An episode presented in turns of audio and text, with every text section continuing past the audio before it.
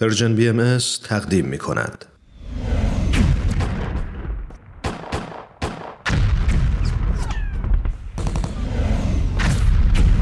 معماران صلح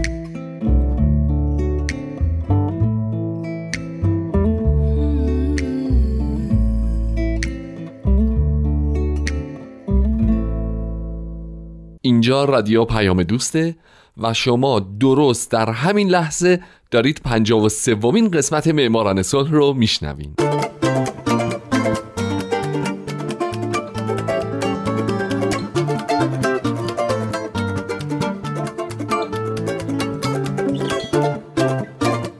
سلام به شما فارسی زبانان دوست داشتنی هومن عبدی هستم مجری برنامه معماران صلح. من در این برنامه به زنان و مردان و شرکت ها و مؤسسات دولتی و غیر دولتی می‌پردازم که به خاطر کارهایی که در طول حیاتشون کردن شایسته دریافت جایزه نوبل صلح تشخیص داده شدن. کسایی که یا همیشه صلح یک دغدغه براشون بوده و در این راه تلاش کردند یا اگرم اینجوری نبودن در یه بره از زمان کاری کردند که ما الان داریم تو دنیای امتری زندگی می‌کنیم.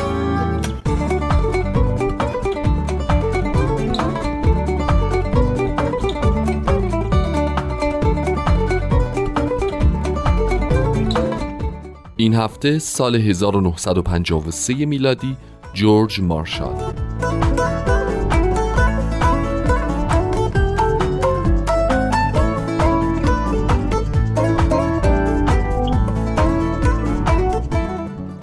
جورج مارشال در 31 دسامبر 1880 در یک خانواده از طبقه متوسط در یونیون تاون پنسیلوانیای آمریکا به دنیا آمد و در 16 اکتبر 1959 در واشنگتن همین کشور درگذشت.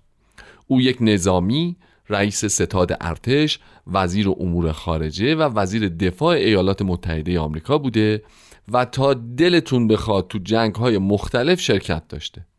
در واقع جورج مارشال کسی بوده که شاید دغدغه صلح نداشته اما به خاطر طرحی که در طی یک سخنرانی ارائه داد و این طرح معروف میشه به طرح مارشال کمیته نروژی نوبل رو مجبور می‌کنه اون رو به عنوان برنده نوبل صلح در سال 1953 اعلام کنند.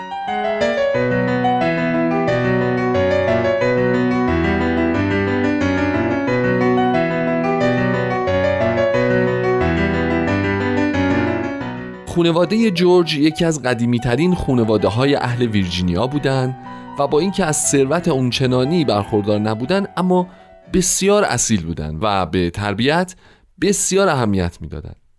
همین باعث تبدیل شدن جورج به یک مرد راسخ قوی میشه. اما خیلی قبلتر از اینها جورج تحصیلات مقدماتی خودش رو در محل سکونتش به پایان میرسونه و بعد میره به مؤسسه نظامی ویرجینیا و از همونجا فارغ و تحصیل میشه.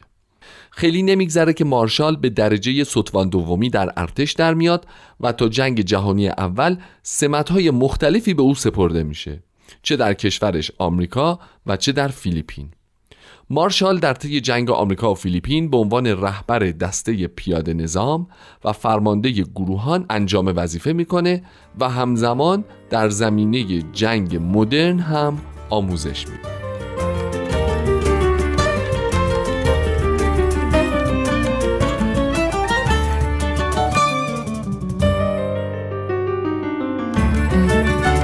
در طول جنگ جهانی اول مارشال به عنوان طراح آموزش و عملیات فعالیت می‌کنه. مثلا در سال 1917 به عنوان مسئول آموزش به فرانسه میره و به فرانسوی ها کمکم می‌کنه تا لشکر پیاده نظامشون رو شکل بدن. یه سال بعد برمیگرده آمریکا و در ستاد فرماندهی نیروهای آمریکایی ترفیع مقام پیدا می‌کنه. ضمنا اون طرحی رو تهیه و اجرا می‌کنه به نام حمله میوس آرگو که این طرح باعث شکست ارتش آلمان در جبهه غربی میشه.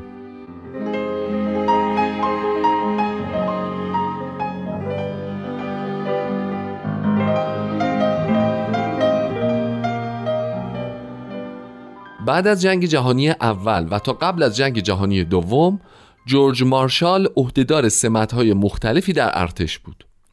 او در سال 1919 آجودان جان پرشینگ مافوق و معلم خودش میشه و بین سالهای 1920 تا 24 که پرشینگ رئیس ستاد ارتش بود مارشال سمتهای مختلفی رو به عهده می‌گیره به خصوص سمتهایی در زمینه آموزش و تدریس جنگ مکانیزه و مدرن.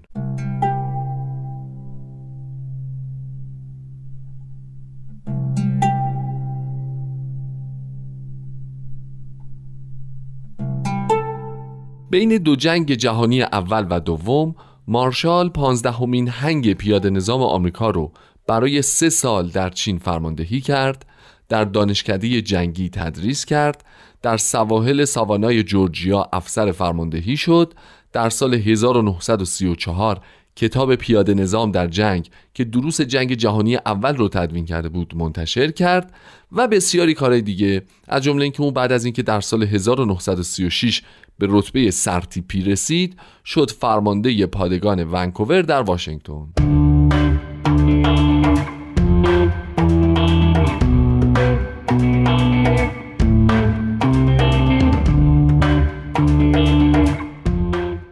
جورج مارشال دیگه اونقدر مشهور و معتبر شده بود که دعوت شد به کنفرانس پرزیدنت روزولت در کاخ سفید برای حمایت از کمک رسانی به جنگ به خصوص در حمایت از انگلستان. در اونجا روزولت پیشنهاد داد که برای انگلستان هواپیما فراهم و فرستاده بشه که این طرح روزولت مورد حمایت همه اعضای شرکت کننده قرار گرفت الا جورج مارشال. او در همونجا مخالفت خودش رو اعلام و دلایل خودش رو هم بیان کرد. این باعث شد که روزولت از مارشال خوشش بیاد و مارشال بشه رئیس ستاد ارتش تا آخر جنگ جهانی دوم در سال 1945 هم این مقام رو همچنان بر داشت.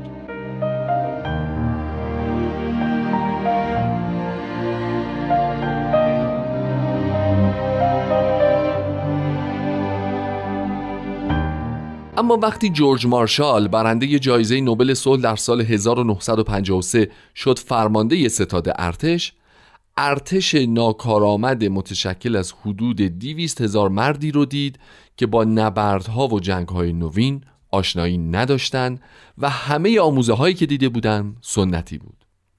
پس مارشال به کلی ساختار ارتش رو به هم ریخت و تونست ظرف مدت کوتاهی ارتشیان رو به 8 میلیون نفر ارتشی آموزش دیده مدرن شده افزایش بده.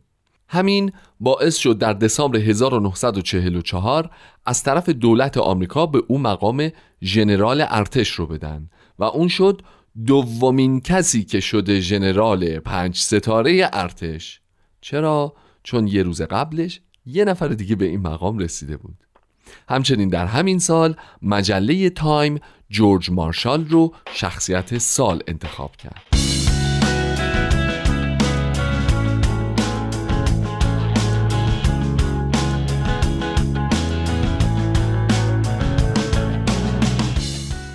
دو سال بعد از جنگ جهانی دوم پرزیدنت ترومن مارشال رو به عنوان وزیر امور خارجه منصوب کرد و تو همین موقع ها بود که جورج مارشال طرحی رو پیشنهاد داد که این طرح به عنوان موفقیت آمیزترین پروژه سیاست خارجی آمریکا بعد از جنگ جهانی دوم شناخته میشه. طرح مارشال جورج مارشال معتقد بود جهان نباید اشتباه بعد از جنگ جهانی اول رو تکرار بکنه و آمریکا باید به جای تحریم ها علیه اروپا اروپا رو بازسازی بکنه و بدین ترتیب کمونیست رو هم همزمان کنترل بکنه. مارشال معتقد بود انسان مرفه یا دست کم امیدوار به زندگی در رفاه به سوی تمامیت خواهی جذب نمیشه. در طرح مارشال هدف اصلی ایالات متحده القای امید از دست رفته به مردمان اروپا بود و تفاوت این طرح با برنامه های مشابه این بود که رهبری فعالیت های بازسازی رو باید خود اروپایی ها بر عهده داشته باشند. این طرح تصویب شد و آمریکا کمک های مالی بسیاری به دست کم 16 کشور اروپایی کرد تا به بازسازی خودشون بپردازند.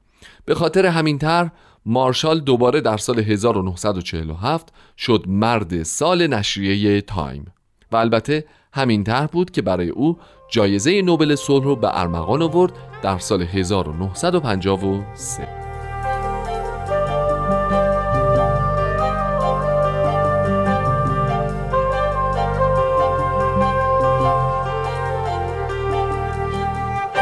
جورج مارشال اونقدر شخصیت بزرگی در آمریکا به شمار میره که بسیاری از سیاستمداران و هنرمندان و خلاصه آدمای مهم به تمجید اون پرداختن. از جمله پرزیدنت هری ترومن سالها بعد از ترک قدرت در پاسخ به سوالی که چه کسی در سی سال اخیر بزرگترین خدمت رو انجام داده بیدرنگ از مارشال نام برد.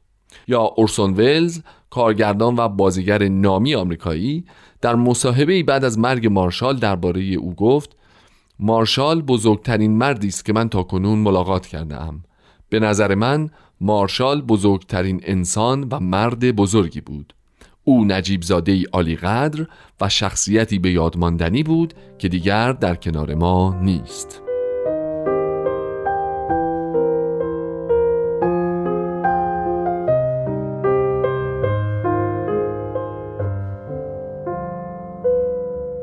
دوستای عزیز این پنجاه و سومین معماران صلح که اختصاص داشت به جورج مارشال برنده جایزه نوبل صلح در سال 1953 رو هم شنیدین.